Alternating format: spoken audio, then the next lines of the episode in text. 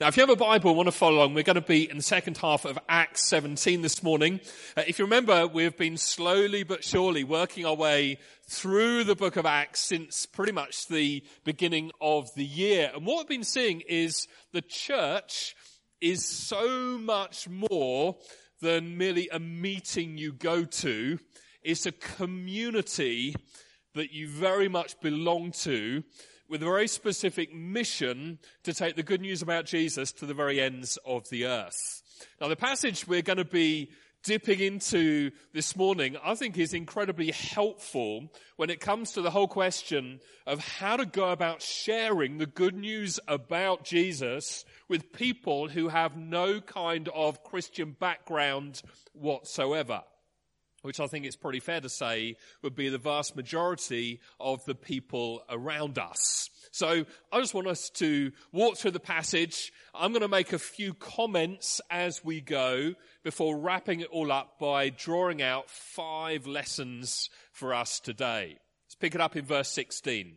Acts uh, chapter 17 verse 16. While Paul was waiting for them, them being his friends Silas and Timothy, while Paul was waiting for them in Athens, he was deeply troubled by all the idols he saw everywhere in the city. He went to the synagogue to reason with the Jews and the God-fearing Gentiles, and he spoke daily in the public square to all who happened to be there.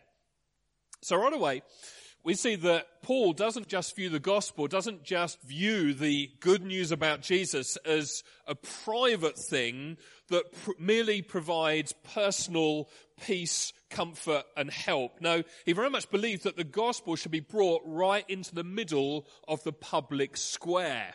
Now back then, the public square wasn't just where you went to do your shopping, it was very much the cultural center. In those days, you didn't have newspapers, the internet didn't exist, so you'd go physically to the public square to hear all the latest news. It was also the place where businesses and investors would hang out, meet one another, and do their deals. So it was the financial, commercial center. It was a place where artists would gather to perform. It was where the political ideas of the day were debated, thrashed out, and presented. It was also where all the latest philosophical trends were discussed and debated. Now, you have to remember that Paul was in Athens, and Athens and Rome were the two chief cultural centers of that day. As to say, the ideas that were forged and shaped and accepted there tended to flow out and set the course of how everyone else in all of that society lived and thought for themselves. And Paul isn't the least bit intimidated by this environment. He plunges right in. He also, verse 18, had a debate there with some of the Epicurean and Stoic philosophers. When he told them about Jesus and his resurrection, they said, what is this babbler trying to say with these strange ideas he's picked up? Now, because of where we stand in history, we're perhaps in a position to see the irony of what happens here. The, the word babbler, it was a pretty derogatory term. It, it was a specific reference to a bird that picks up seeds and then spits them back out without digesting them properly. If you like, babblers were people who kind of rambled on for hours about ideas they picked up from other people without really understanding them for themselves. In other words, the, the cultural elites just laughed and mocked at Paul. The irony is that within 250 years or so, Christianity swept that society and completely changed the dominant cultural ideas. And so people looked at Christianity at that point and said, this is completely and utterly ridiculous. I mean, what intelligent person in their right mind would believe this? Yet within a couple of centuries, pretty much all intelligent people believed this. Now, there's a whole lot of discussion and debate about how that actually happened. But the basic idea is that every culture has something of a soft underbelly. Uh, every culture has its own weaknesses. You see, everyone has problems. Uh, everyone has aspirations and dreams. Uh, everyone has issues they're grappling with in their lives. And the dominant cultural ideas try to answer or solve those things.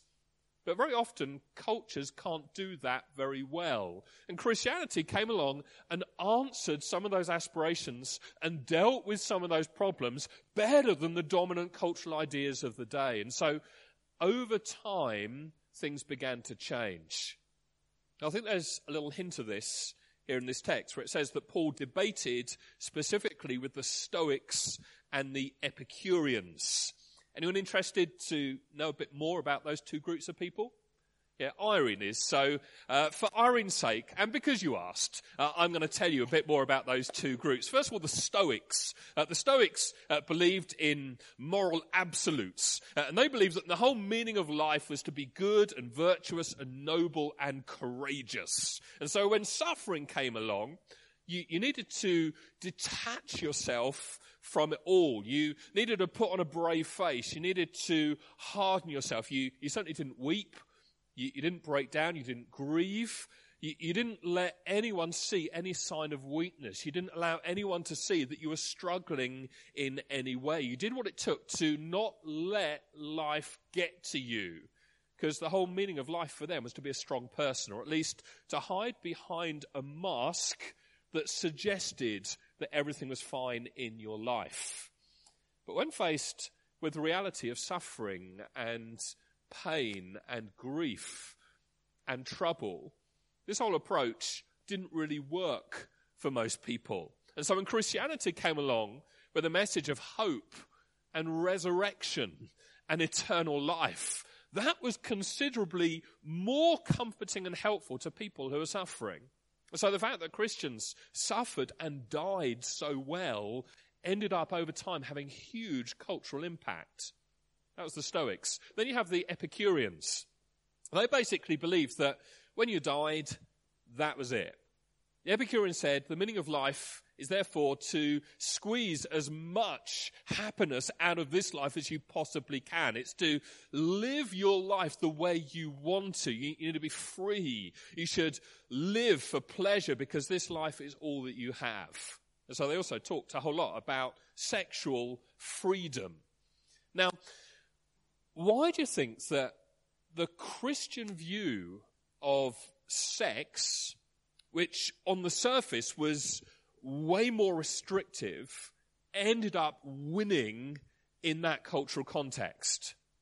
I think it's because the idea that sex is something you do just to make yourself happy often ends up down the line leading to loneliness and insecurity.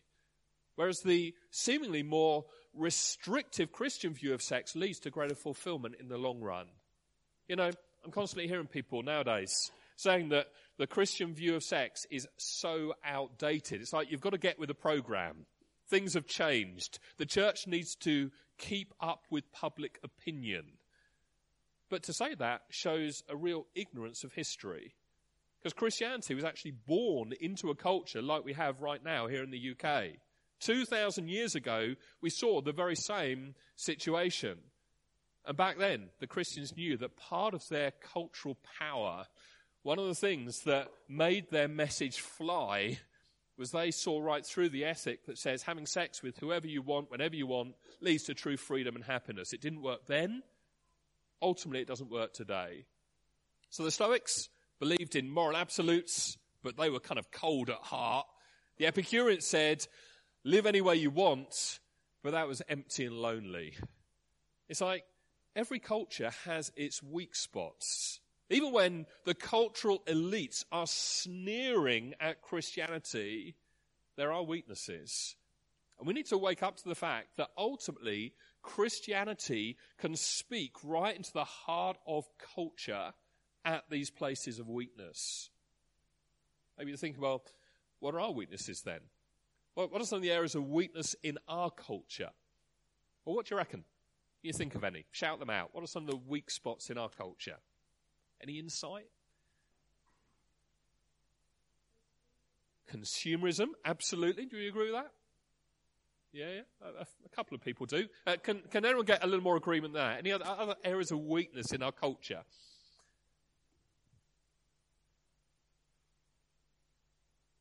Pride would definitely. People agree with that? Uh, yeah, I think you're waking up to this. Okay, you're warming up. Anyone else brave enough to, to make a suggestion? Post truth, absolutely.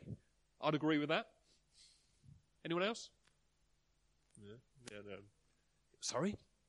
Individualism, I think that's massive. Absolutely massive.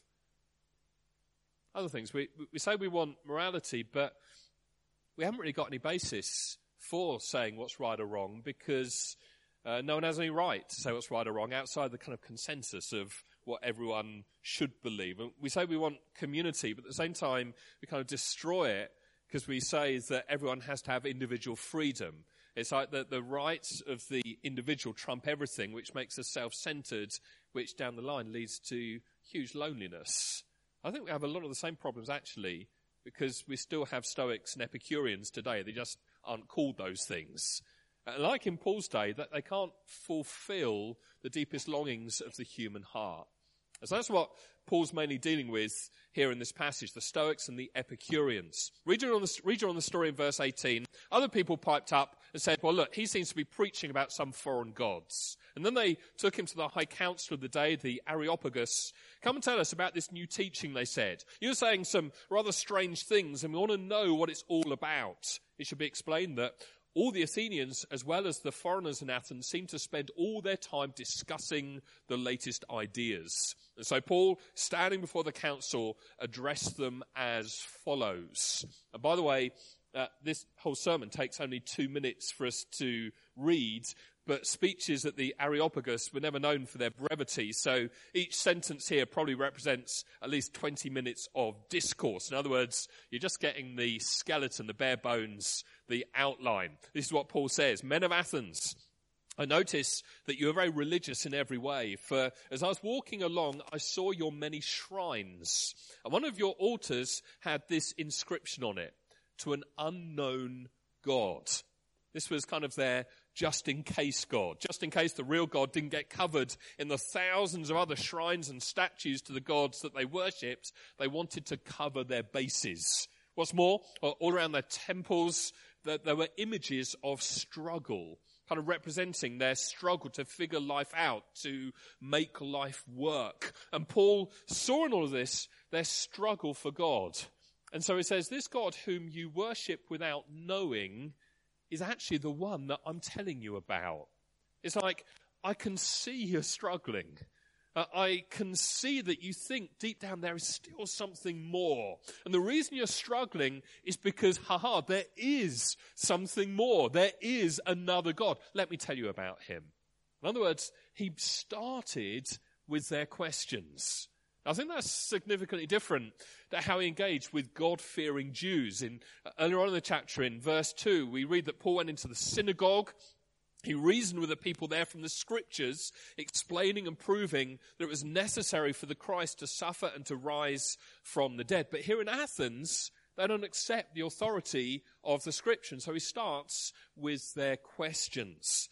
Now watch how he does it. Verse 24, he says, He is the God who made the whole world and everything in it. Since he is Lord of heaven and earth, he doesn't live in man-made temples, and human hands can't serve his needs, for he has no needs. He himself gives life and breath to everything, and he satisfies every need.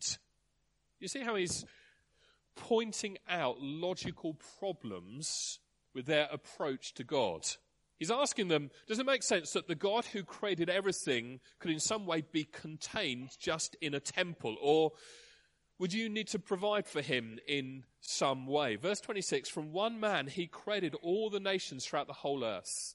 He decided beforehand when they should rise and fall, and he determined their boundaries. His purpose was for the nations to seek after God and perhaps feel their way toward him and find him, though he is not far from any one of us.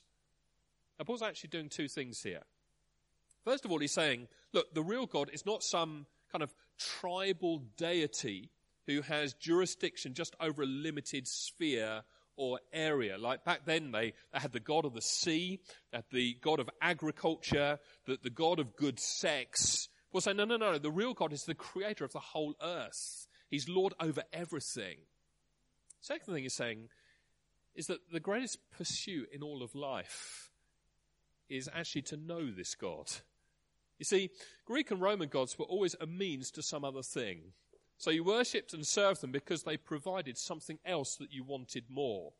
For example, Artemis was the goddess of prosperity and money. So if you wanted that, you went to her temple and made offerings to her.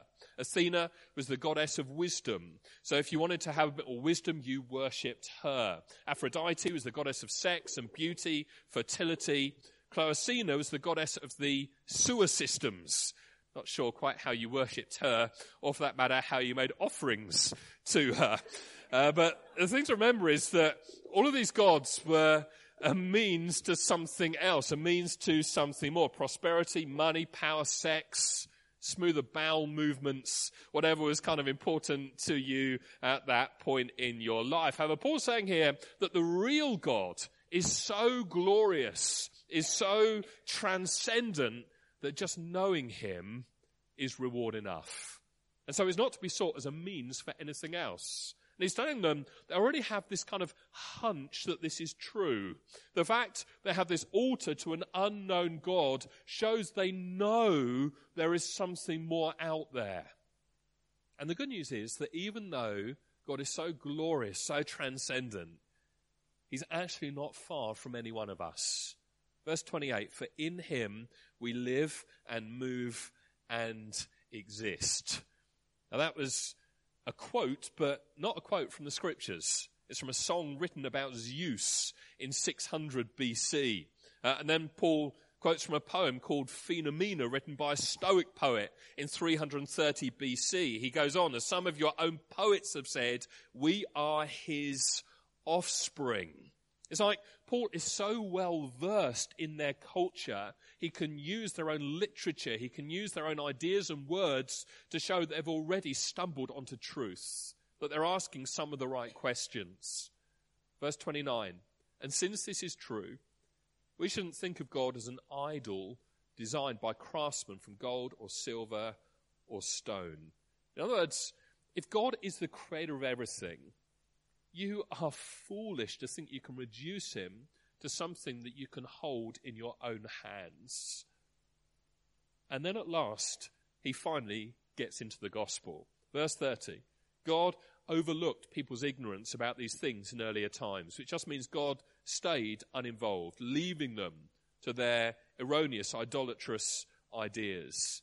But now, he commands everyone everywhere to repent of their sins and turn to him. For he has set a day for judging the world with justice by the man he has appointed, and he proved to everyone who this is by raising him from the dead. I don't know what you think, but I think there's real genius in Paul's whole approach here. And so, very quickly, just to wrap this up, I want to highlight five things that I think we can do today in our context to follow Paul's example. Here's the first thing be provoked by the idolatry. Be provoked by the idolatry that's all around us. As we've seen, when Paul walked around Athens and saw the impressive structures in the city, it didn't intimidate him, nor did it seduce him. It provoked him. It's like the idolatry that he saw in Athens broke his heart, but he didn't run away from it in fear or hatred, nor did he draw close to it with a desire to be in some way accepted by it. He sought to engage people in order to show them the message of the one true God. Now, here's my question to you. When you see idolatrous structures in our own society, what's your reaction? A guy called Tim Keller says you can look at whatever buildings in your own city are the biggest that will usually give you an indication of what your city's idols are.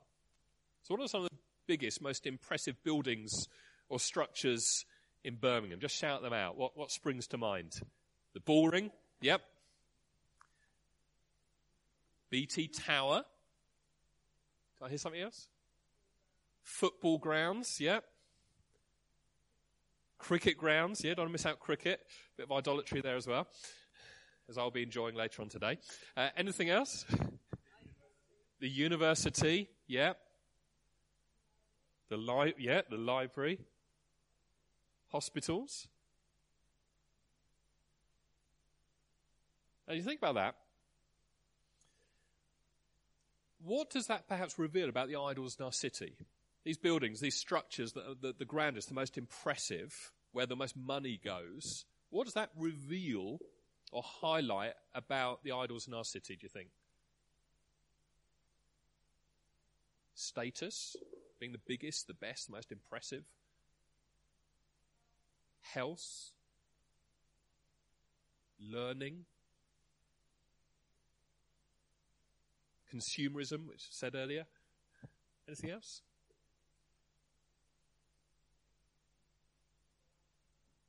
The lack of the lack of religion. Yeah. Yeah. Now, when you see those things, what's your dominant reaction? Now, is I going to be impressed and to kind of look at something like the library and think, well, that's pretty impressive, or the university and think, well, I'm proud of that, or new hospital, yeah, I'm thrilled we're in this city with that. Is that. Going to be impressed, but it also grieve you that more glory is perhaps given to some of those things than to God Himself. When you watch things like Glastonbury or the Olympics or the Oscars, what emotions do you feel?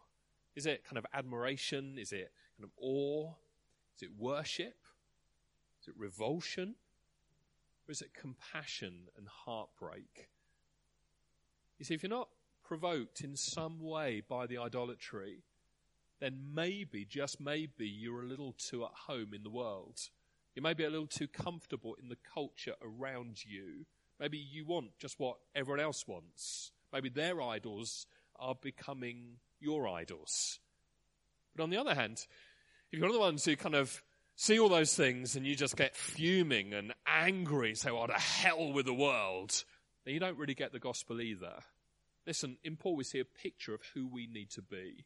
Paul was provoked by the idolatry but he didn't run from the people of Athens, he ran towards them in compassion. So I think we're to be people who are deeply aware of our culture, able to dialogue intelligently with it without being tainted by it. Which means we need to get to know our culture. We've got to pay attention to it. Johnny was brilliant at that. Uh, the weekend away, have a listen to his talk if you didn't hear that, in terms of how to go about doing that. I think the only way Paul was upset by the idolatry in Athens was because he'd spent some time getting to know that culture. You know, I think a lot of us, we're, we're upset, we're frustrated, we're a little confused about where our culture's heading, but we're not actually listening to what people are saying around us. I suggest we've got to find ways to stay actively engaged in our city if we're going to stand any chance of reaching the people around us. Paul's whole presentation of the gospel in this passage reveals he'd put in the time and the effort to actually listen to people and understand what they thought. Now, that's not enough to convince you, trump card, consider Jesus. Mean, how did he respond to the idolatry in your life? Did he run from it? quite the opposite. He ran straight to us. He took time to show us the futility of our idolatry. He demonstrated that he was the answer to all of our deepest longings. So that's the first thing. Be provoked by the idolatry in our city. Secondly, find points of agreement with people. I'm not going to spend long on this, but think the heart of humankind is incurably religious. You see, God created us to worship and to know Him. It's like this primary drive in us, like hunger for food or thirst for water. There's this drive to worship something, ultimately God. Now, of course, because of sin, that desire to worship God, it's been corrupted. I think the remnants of it are still there. Writer of the book of Ecclesiastes, he says that God has placed eternity in our hearts, which kind of means that all of us ask ultimate questions. All of us search for meaning. All of us put ultimate value on certain things that we live for. that searching kind of takes place in everyone. It needs to be identified and affirmed wherever it can. It's what Paul does in this passage. He meets people where they're at, affirms what's good, and then points them to something better. Now again, bit of audience participation here. It's the summer, trying to draw you out a bit. How do you think we can actually do that? Can you think of examples of how we could identify and affirm the positive in people that then is a springboard to speaking of Jesus? Let me give you a, a few kind of areas, and I'm after some help here. If, if, you're chatting with someone who maybe profess to be an atheist, how can you affirm something good in them uh, that maybe points to something deeper as a search for God? How, how do you do that with an atheist? Any ideas? Talk about love? Yeah? Any other ideas? Yeah, absolutely. It's good to ask questions. Maybe admire their passion for truth, their consistency to their position. Um, how about someone uh, of a, a, different belief system, whether, uh, let's say, someone who's a Muslim? How do you affirm what's good in their belief system?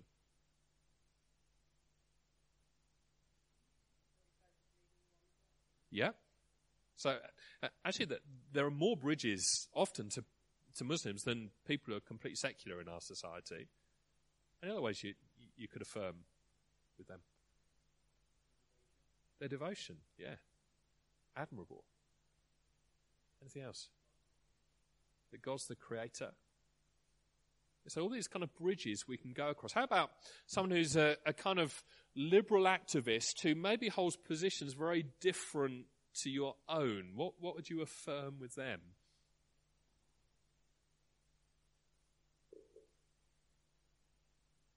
Any ideas? Passion for justice, compassion, a desire to see brokenness in the world mended and healed. We need to look for these kind of touchstones and affirm what's good rather than just kind of bombard people with what we believe. You see, actually, all of these things they are remnants of who we're made to be in relationship with God. And we should honor those things and help people see ultimately where they come from. That's the second thing. Thirdly, expose the insufficiency of false ideas or false answers. Before you present Jesus as the answer to everything, sometimes you just need to show people that their current answers aren't working for them. That people have adopted a way of thinking, of philosophy that may work for them in the short run, but won't hold up to scrutiny in the long run. A guy called Francis Schaeffer, he called that blowing the roof off the current house so they'll seek shelter somewhere else. Now perhaps you say, well, I just don't know as much as the apostle Paul did, so how do I do that? What should I do? Well, two suggestions. Number one, study. Study hard. I mean, if you genuinely love someone, won't you do everything you can to figure out how to communicate something important to them?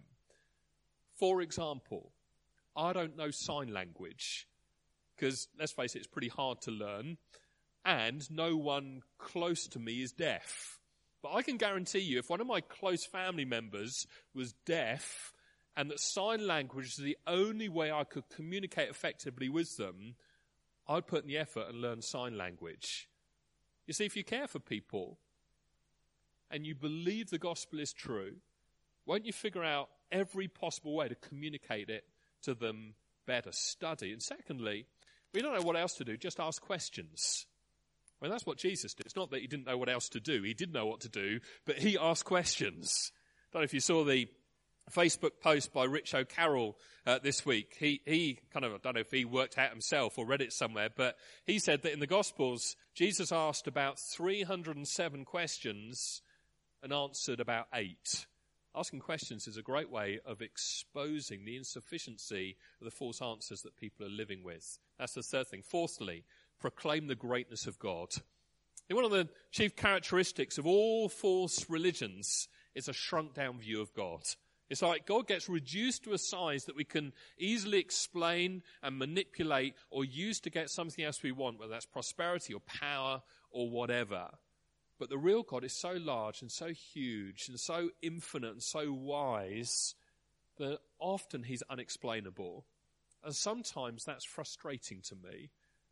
It leaves me with answers that I can't find. It leaves me with questions I can't answer. I just want to be able to explain everything, understand everything. But if God really is infinite, then of course there are going to be things about him and the way he does things that I can't understand. It will just blow my mind. As one writer put it, if God was small enough to be understood, he would not be big enough to be worshipped.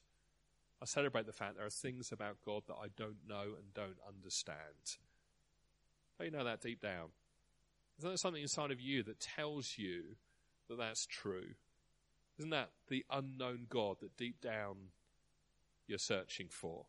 Proclaim the greatness of God. And then, fifthly and finally, drive towards the resurrection. This is where Paul gets to here in this passage. In fact, it's where he's always headed. It's where the greatness of God is most tangibly on display. See, the gospel is fundamentally an announcement, not an explanation. Jesus Christ claimed to be God in the flesh, sent here to save us. Key question is, is Jesus who he says he is? And if true, the resurrection proves that he is. Listen, the most important question that Jesus ever asked, or that you'll ever consider, is his question, Who do you say that I am? Religion, philosophy, they ask who is right. The gospel says, Who is Jesus? Religion and philosophy, they ask, Well, what is true? The gospel says, What happened in the death and resurrection? Work that out, then you'll know the truth. Religion and philosophy, they ask, What does God want from us? The gospel says, Look at what God has done for us.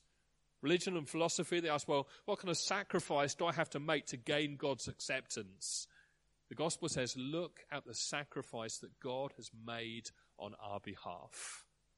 Christianity doesn't come to us by way of explanation, but revelation.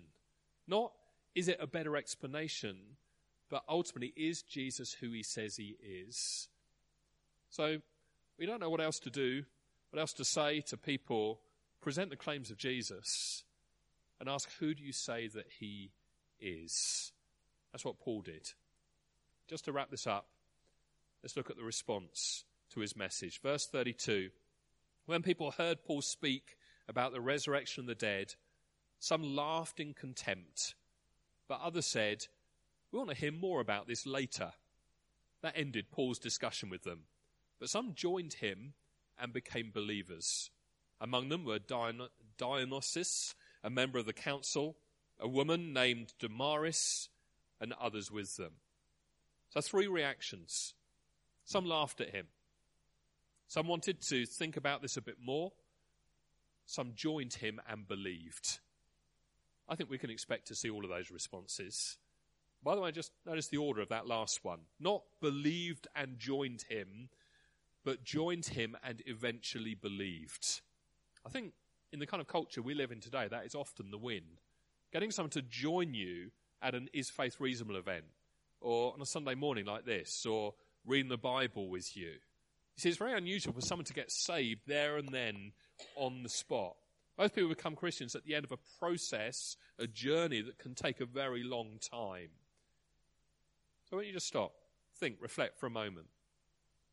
Are there people in your life right now that you're investing in on their journey towards God? Are there people intentionally, actively you're investing in on their journey towards God? Maybe there are, maybe there aren't. But who do you know who perhaps is open to exploring faith? Do you know anyone like that? And what can you do to invest more in those relationships? I want to reflect on that. So here we are in this city, surrounded by idolatry, shrines to other gods everywhere. Here's my question Are you provoked, like Paul, by the idols? Are you seeing this city through gospel eyes? Are you moved by compassion to the point you have to stand up and say something? Listen, we're to love people too much to leave the city. We're also to love them too much to leave them in their idolatry. My prayer is that we'd be provoked more and more and more to speak up for God's glory and their salvation.